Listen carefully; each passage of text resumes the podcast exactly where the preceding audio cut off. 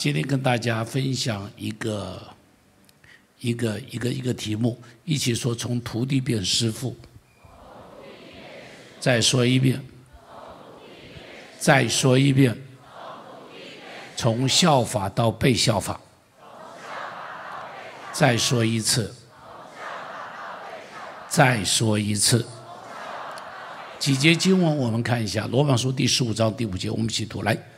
但愿赐忍耐安慰的神，叫你们彼此同心，效法基督耶稣。《格里多前书》四章十六节来。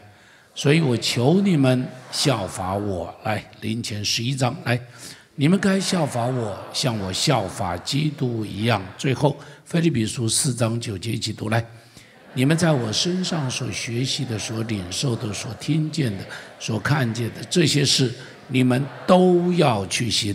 赐平安的神就必常与你们同在。我们再次低头祷告，上帝，我们谢谢你。让我们的生命中间可以有效法，上帝让我们效法你，也让我们效法许多属灵的前辈，在他们的身上，让我们学到很多属灵的功课。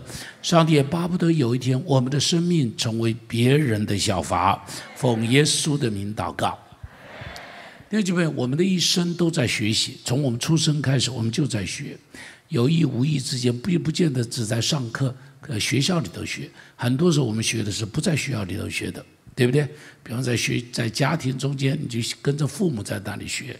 我就记得哈，那有一次，那个我小女儿刚出生没多，不，小女儿大概两岁的时候，我们住在白人街那个里头，那个是两层半的，当时教会就在那里，我们住在二楼，一楼是会堂。那么我进楼进进房间的时候，就看到我小女儿。她进房间了，从一楼的地方要上楼梯之前，她把她的小袜子脱下来，脱下来以后站那边就往上边一丢，当时丢到第三节、第四节就掉下来了。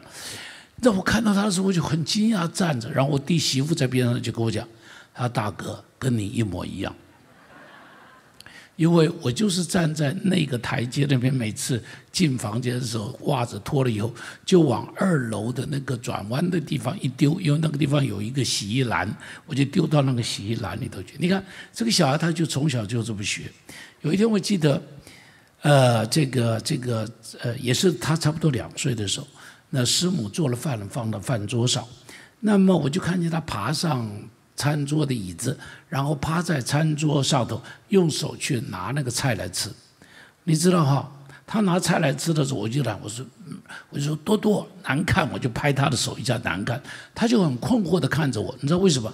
因为前面我才这样吃了一下，所以他在后面就跟着学。你看哈，人总是在那个地方不断的在那里学习，不管你是有意的无意的。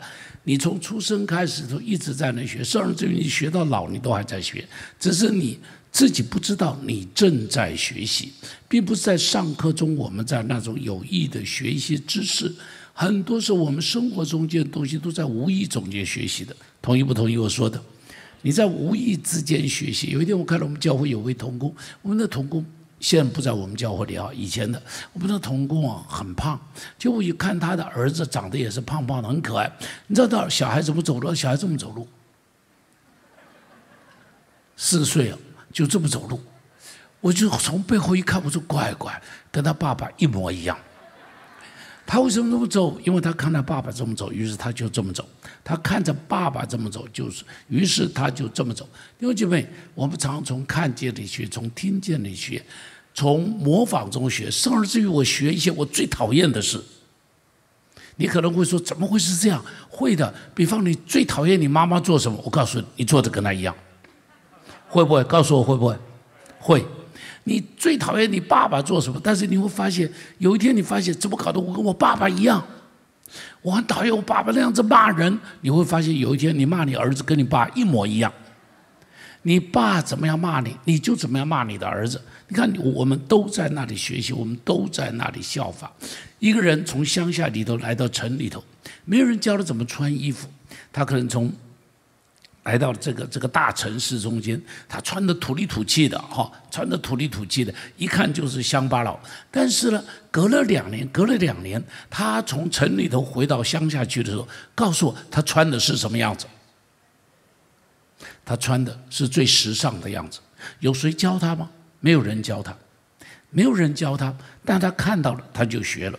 所以，比方有一段时间的时候，那个时候哈，这个有一些人从美国，那个是差不多十几二十年前，很多人从美国回到台湾来，台湾的科技业正在发展的时候，你看到那些从戏谷回来的，你一眼看就知道这从戏谷回来的。你知道他们有什么特色吗？他们穿的大都卡其布的上衣，然后呢，这个牛仔布的裤子长裤，好，一看就知道这个是从戏谷来的，这从戏谷来的。他已经在无形之间受到这环境的影响。你知道，连我妈妈，我妈妈这个老人家，我妈妈到美国去，到了美国去以后，发现一样事情，她居然会吃生菜的。以前我妈妈是湖南人，她绝对不吃生菜的，她绝对不吃生菜。到美国去，她会吃沙拉了，我惊讶的不得了，她居然会吃沙拉了。以前她说这是兔子吃的，她不肯吃的。他不跟着，居然吃沙拉，他不但吃沙拉了，我发现他居然吃沙西米了，乖乖！你知道这个对一个外省的老人家来讲哈，那是不可思议的事情，你知道？他从美国回台湾了以后，跟我们住在一起，居然有的时候会要我去买 cheese 给他吃，我也认为这是不可思议的，怎么就会喜欢吃 cheese？而且不但吃 cheese，而吃熏烤的 cheese，你知道？那种特别怪味道的气势，你知道他怎么学的？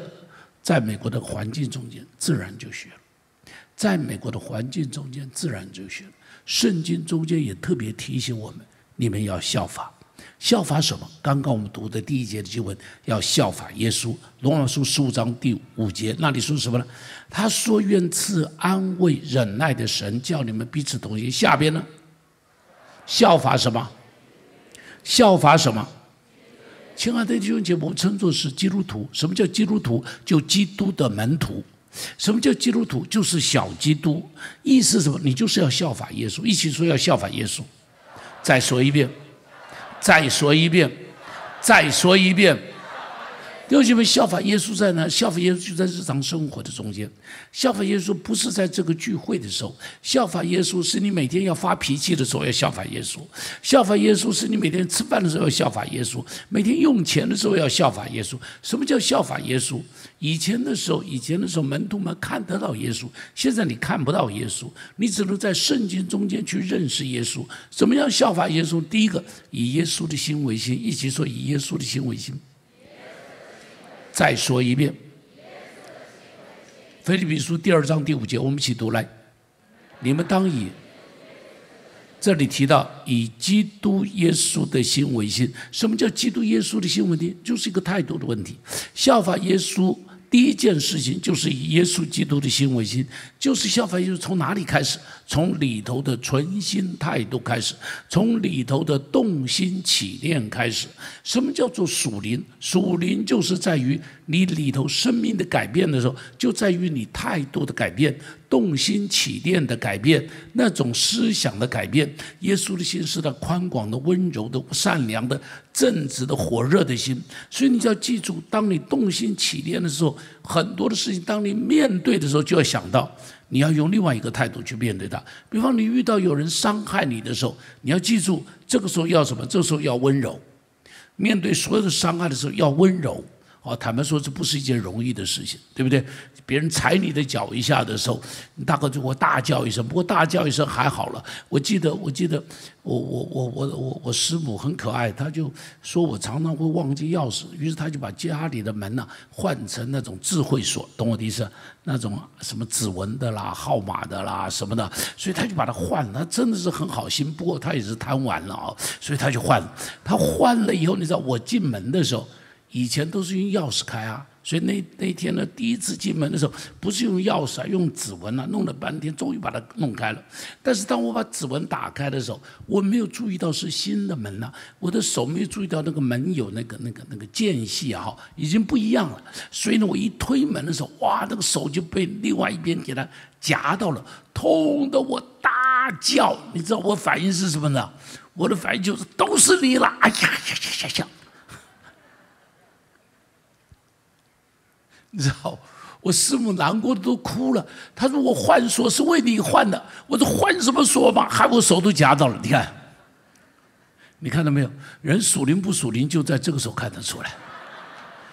哦，就在这个时候就看出来，哎呀，那里头的急躁啊，那里头的东西啊，我师傅真的在那里哭啊。他说：“毛叔，我就是为你换的，你还这样子对我，你还这样子对我。”我赶紧跑去哄他，一边手痛一边哄他：“对不起，对不起，对不起了，不要哭了，不要哭了，不要哭了。”七十多岁的老太太还是会哭的了。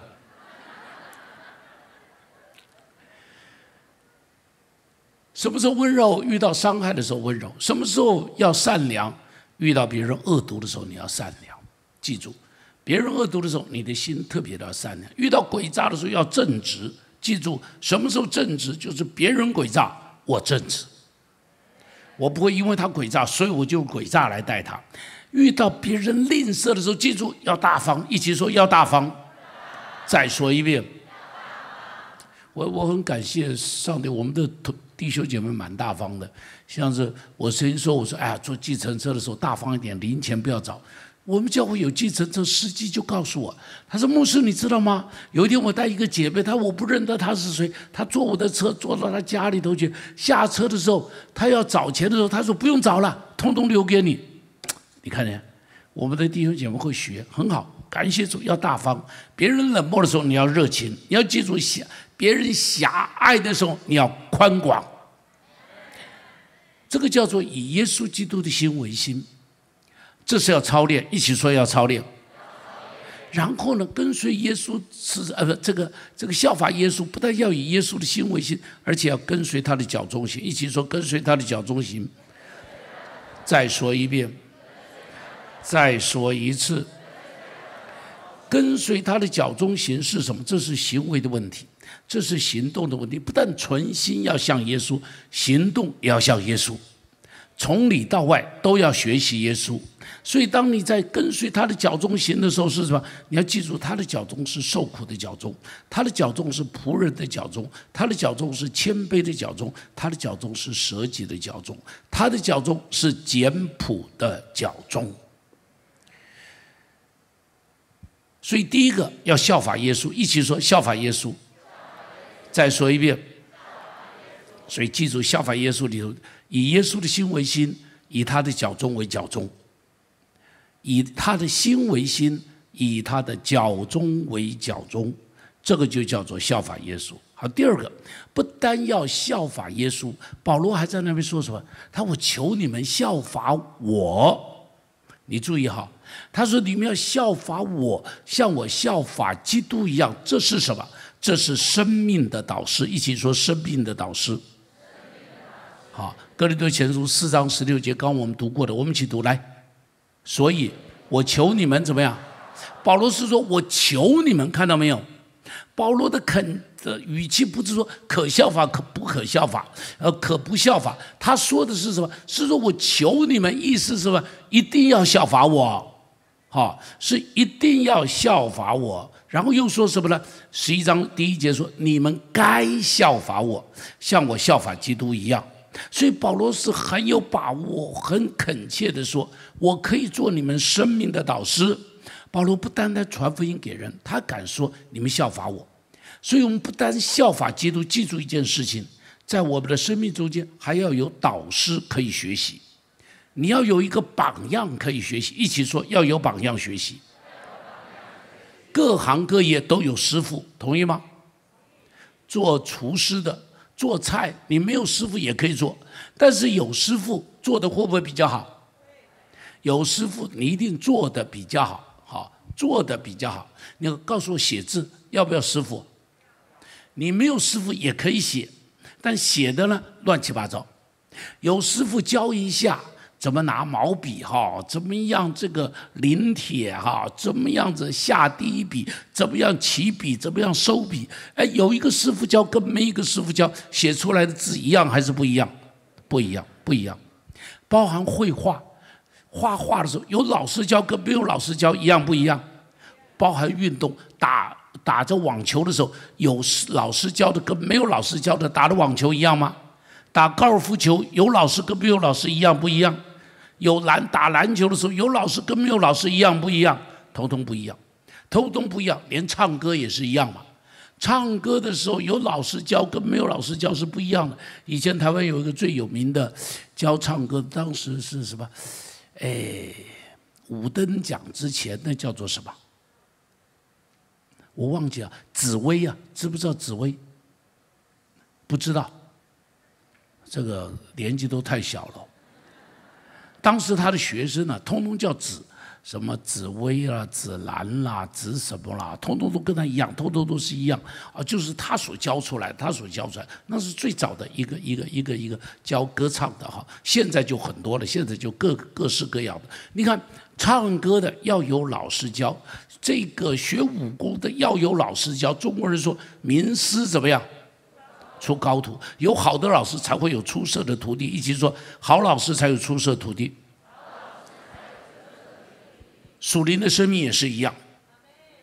我再说，属灵的生命也是一样。属灵的生命要有属灵的导师。你有属灵的导师，就会不一样。你有属灵的老师在你的生命中间，你如果跟他在一起，他如果点一点你，他如果带一带你，一定不一样。我非常谢谢我的属灵的启蒙的导师，那个人叫那位长辈叫做何广明。我非常谢谢他，他教我们读圣经。当时哈，他实际上教我们读圣经，只有一件事情，就是把圣经读熟，没别的。他的眼睛不好，他的视力非常的差，他的视力哈大概只有零点一二，所以他看圣经要贴着眼睛看，而且是斜视，所以他是这样看的。是这样看的，然后呢，又因视力不好，所以他的圣经的字都很大。所以当时我们跟他的这一批的徒弟啊，通通买大字圣经，因为他告诉我们字大亮光大。我到现在记得字大亮光大，所以呢，我们就通通跟他一起。啊都买大字的圣经，然后我们读完圣经一遍，我记得他送我们一本圣经，字很大。我我那本圣经一直留着，留了很久。就是跟他在一起，我就学了读圣经；跟他在一起，我就学了写读经笔记。你知道我写了多久？你知道吗？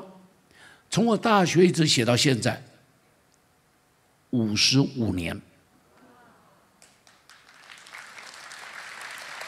五十五年没有终止写读经笔记，每一天写哦，一直写到现在。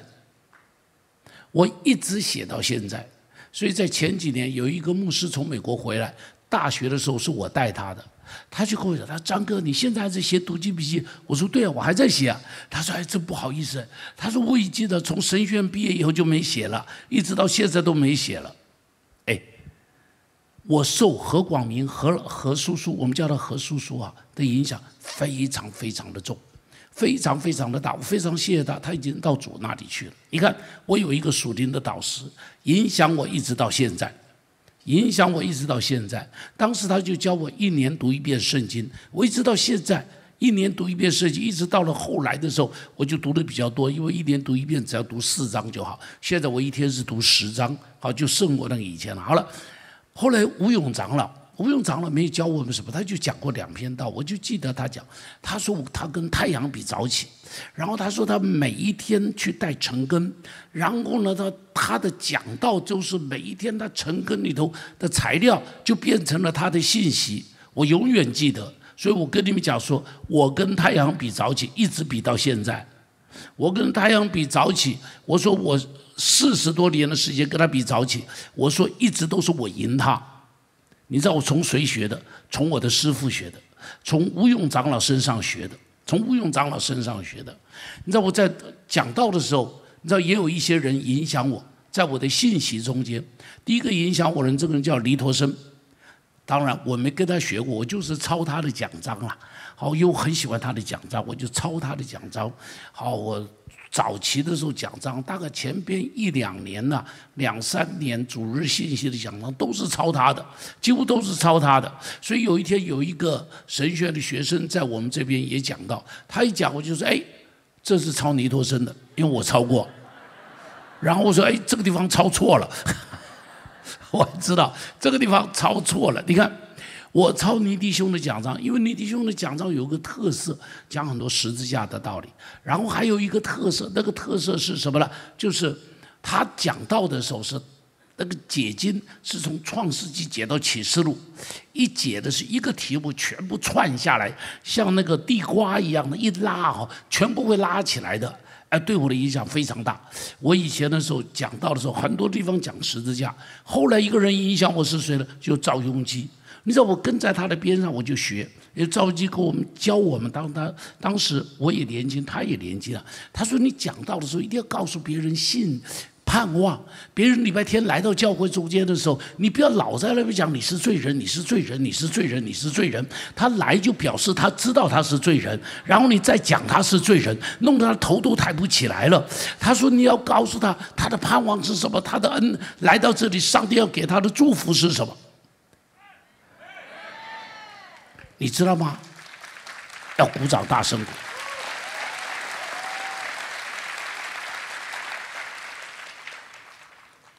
你知道我要改我的奖章，我听了以后，我回来我就改。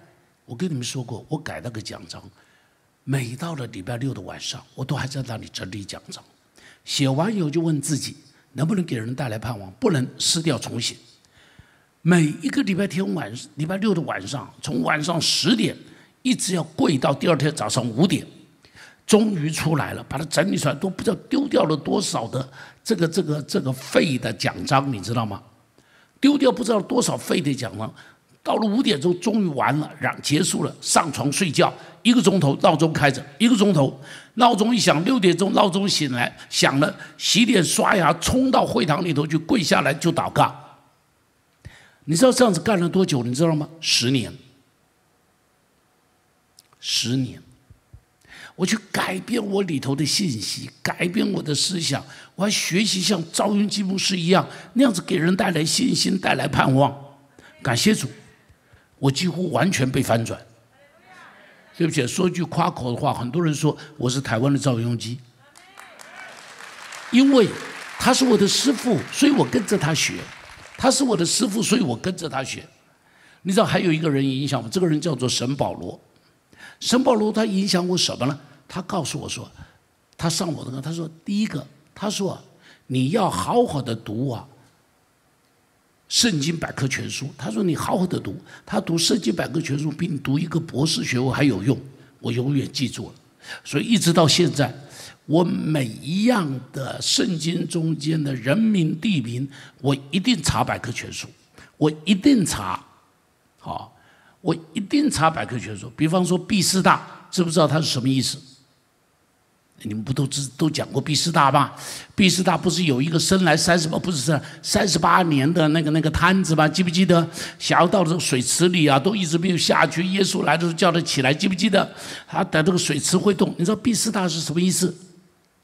怜悯之屋的意思，怜悯之家的意思。为什么会有人在那边等着水动，等着被医治？你知道吗？因为。异教曾经在那个地方占领那里，认为那个地方有所谓的敬拜他们的那个假神，敬拜他们讲说那个神可以医治人，有点像我们讲的龙神大帝一样的哈，神龙大帝一样。所以，当犹太人到那边的时候，就把它转换认为上帝会在那个地方医治人，懂我的意思？所以就会有那么多的病人来到了比斯大的池子那个地方，在那边等着被医治。你现在知道了吧？为什么他们不到希洛亚池去，要到比斯大池来？就是因为有这个背景。你看，我怎么知道？大概没有一个华人牧师跟你讲过这个，但我知道，因为我查百科全书，我查的比别人多，我注意的比别人多。因为我受他的影响，他告诉我说，讲道的时候、读经的时候，你一定要问为什么、为什么、为什么、为什么，然后这样去答为什么。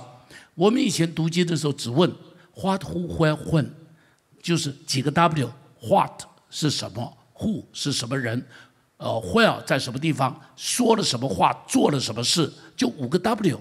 但是这个、这个、这个、这个，圣保罗告诉我，第六个 W 是什么？是 Why。W H Y 问为什么？你知道给我很大的帮助，给我很大的帮助。所以我读经的时候就喜欢问为什么？为什么？为什么？为什么？所以你们没有上过我的解经学是非常可惜的事情。你们上了以后就会发现很精彩，真的很精彩。因为这个是神保罗教我的。我告诉你，还有一个人影响我，那个人叫做二月河，知道二月河吗？不是五月天的。是二月河。你知道二月河是谁吗？不知道哈。写康熙大帝、写雍正王朝、写乾隆这三个历史剧都是他写的，叫二月河。别人就问他说：“你的剧本为什么写的这么好？”他说了一句话：“皇帝脱掉龙袍不过是凡人，所以呢，我用凡人写皇帝。”我告诉你，这句话像暮鼓晨钟一样，把我里头一敲醒过来了。我说：“圣经是写给凡人的，不是写给神学家的。所以，当我用凡人的角度来读圣经，圣经就充满色彩。”还听不懂我讲的哦？听得懂听不懂我讲的？读圣经不要用神学家的角度去读，因为圣经不是写给神学家的，圣经是写给你、写给我的。啊，你这么去读圣经就有趣的不得了，就有趣的不得了，不得了，不得了。好了，不能够多讲，不能够多讲，我只告诉你，正是这些师傅给我很大很大的影响，给我很多，还包含有一些无名的。像有本书就给我影响很大。当我们在大学的时候，这本书非常有名，叫做《献给无名的传道者》。知道这本书的，把手举一下。没有读过《献给无名的传道者》，读过的人把手举一下。这本书的作者叫边云坡，很很少的姓，边疆的边，边云坡。民国三十六年从中央大学毕业，然后就投身到了这个这个云贵那一带去做传福音的工作，然后。他就写了这本小诗，叫做《献给无名的传道者》。当时我们这群大学生读的哭啊，这本书读的我们会背下来啊那他说什么呢？是自己的手甘心放下世上，你要不要一起念一下？来。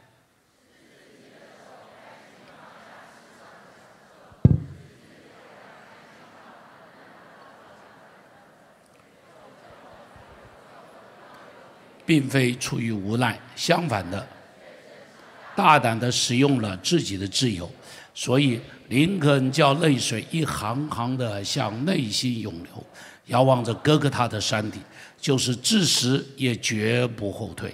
是那一天，你奉了主的差遣，背起了主曾背过的十字架，你出发了，驰骋在仆仆的风尘里，东征西战，直到今天。你出发了，用微笑告别了书桌上你爱恋过的书，用微笑告别了日记里你爱恋过的佛头。弟兄，你的的确苍老憔悴多了，多少年的呼喊撕裂了你的嗓子，多少年的风霜吹瘦了你的面皮。好，就读到这里。我告诉你，以前我们读这个，读一遍哭一遍，读一遍哭一遍。读一遍，哭一遍，我们倒会背。这就是影响当时我们这一批青年传道最深的一本书。几乎每一个人出来都因着这本书而走到走上祭坛，都因这本书而走出来服侍上帝。几十年，这些书在我的这些故事在我的里头，仍然一直影响着我，影响着我，影响着我。所以我一直羡慕的就是那种无名的传道者，所以你听我讲到，我会一直讲说，我会一直讲说简朴一点，简朴一点。我会一直讲说，教会大小一点都不重要，好，教会不在于大小，而在于有没有上帝的同在，都是这些的影响。第二这位，生命中要有导师，是属灵的导师，而且。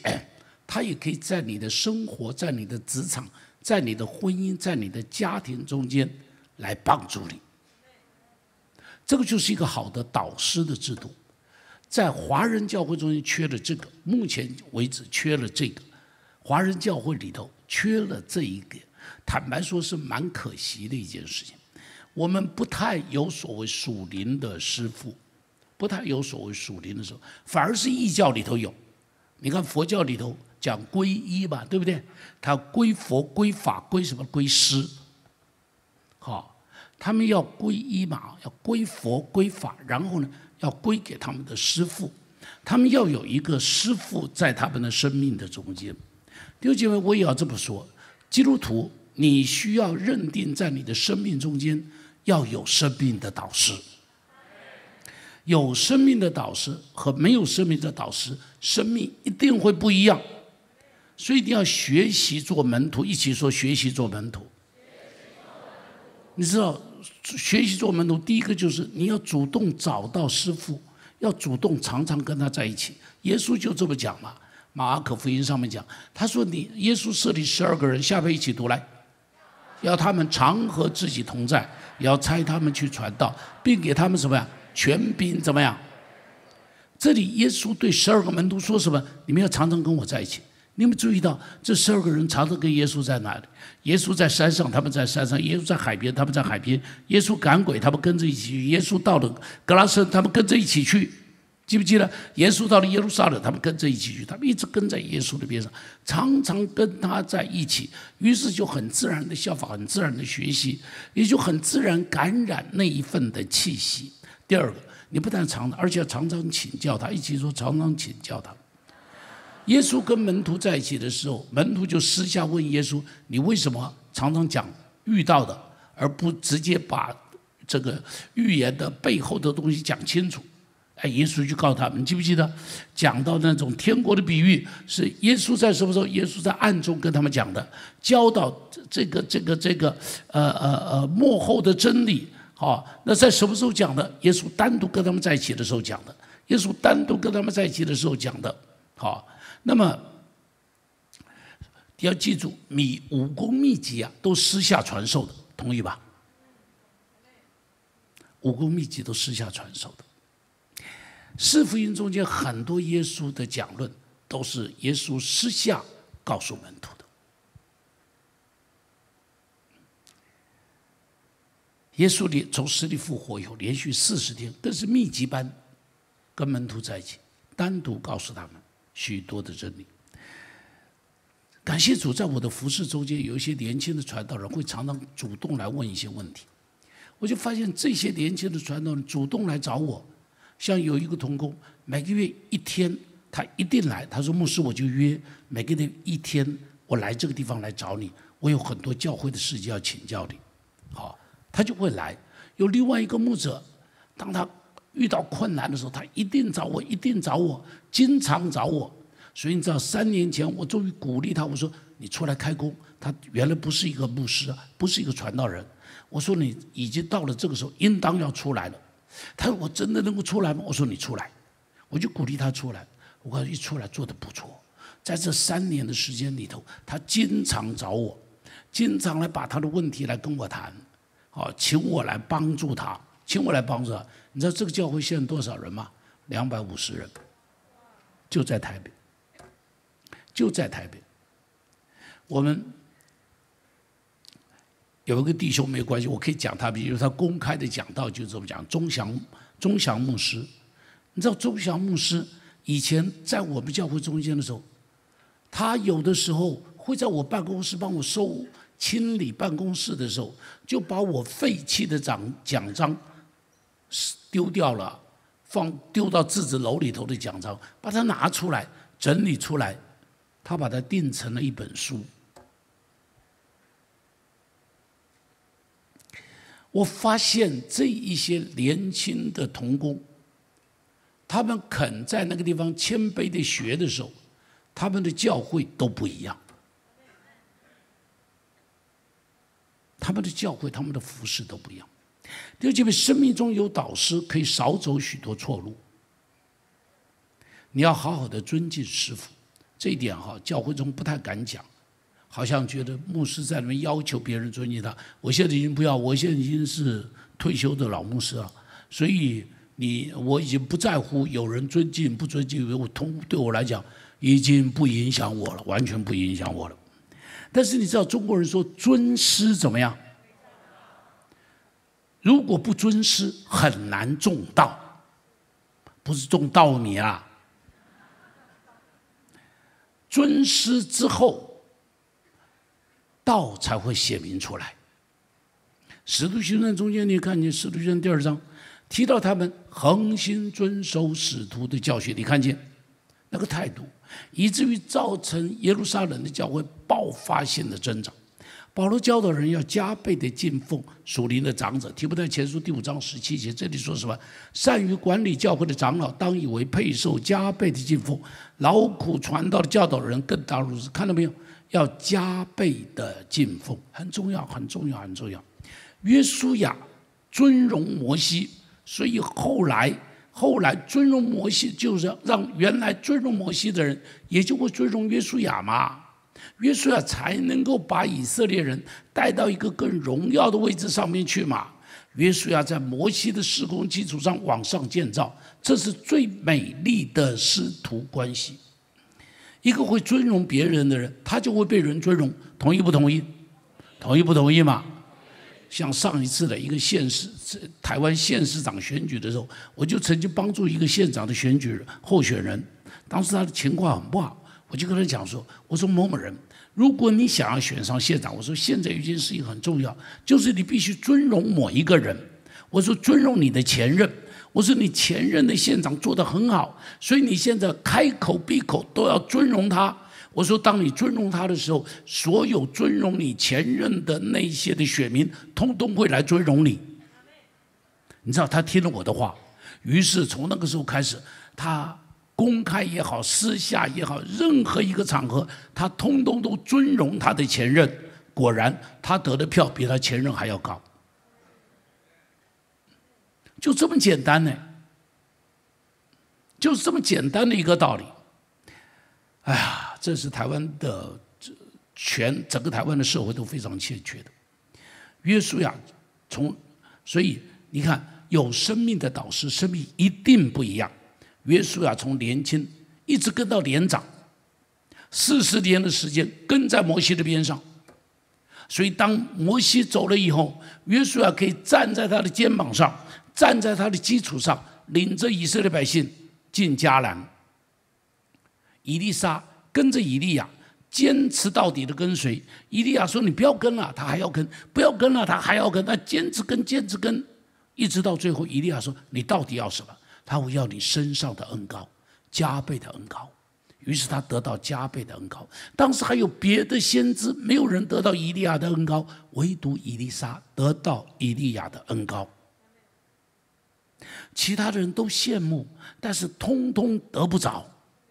这是我在韩国的时候，上帝跟我讲：“你去。”把赵文基当做师傅，于是我就说赵文基是我的师傅。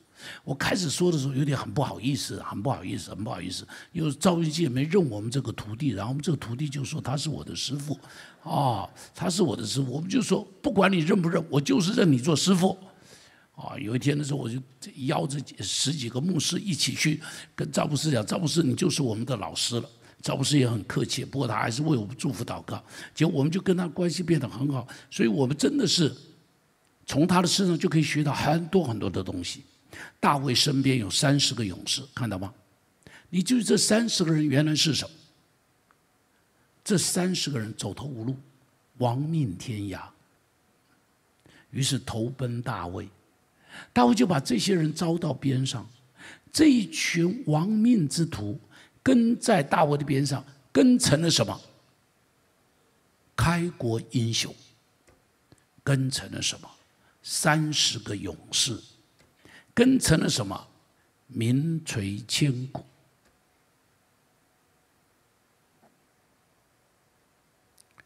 弟兄姐妹，祝福你。谦卑的，一个是热情的跟随上帝，第二个是生命中间一定要有榜样人物。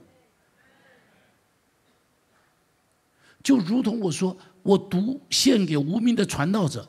那无名的传道者就是我的榜样人物。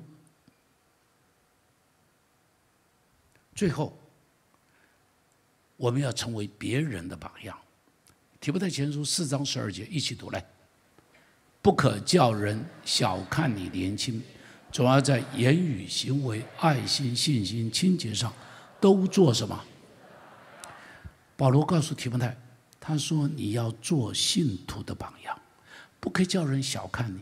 怎么样，别人会不小看你？你要努力去做榜样，你要努力去做榜样，从效法基督，最后你就可以成为别人的榜样；从效法一个属灵的长者，最后效法到后来你就可以成为别人的榜样。保罗效法基督，效法到一个地步，到后来他敢于对别人讲说：“你们要效法我，像我效法基督一样。”第二句我这么老了，我也可以挑战你，效法我，像我一样跟太阳比早起，效法我，早上起来第一件事不是去看新闻，早上起来第一件事不是去做早餐，早上起来第一件事跪在上帝面前亲近上帝。我挑战你，每一天我可以跪在上帝面前一个钟头。你能不能跪在上帝面前半个钟头？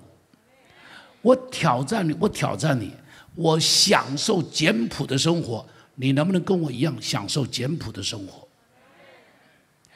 我挑战你，我愿意做众人的仆人，去扶持别人，我愿意成为春泥和秋雨，去成全别人。你愿不愿意成为春泥和秋雨，去成全其他的人？我挑战你，我跟随他一辈子，到老了，我生命中最大的快乐，现在就是服侍他，就是跟你在一起的时候帮助你，跟你在一起谈谈话，那是我生命中最大的快乐。读圣经读的我快乐的不得了。我挑战你，爱读圣经，爱到一个地步，把它比情书还喜欢来读。哎们，我七十多岁的老人家可以说挑战你了吧？我这七十多岁的老人家说这话不算太夸口吧？我们效法上帝，效法属灵的长辈，最后你一定可以成为别人的榜样。榜样不是一蹴而就，经年累月慢慢建造起来的一个属灵的习惯，你要把它做做做做到自然，做做做。做到不虚假，做做做，做到成为你生命中间的基因。不是我教别人怎么做，而是我做给你看。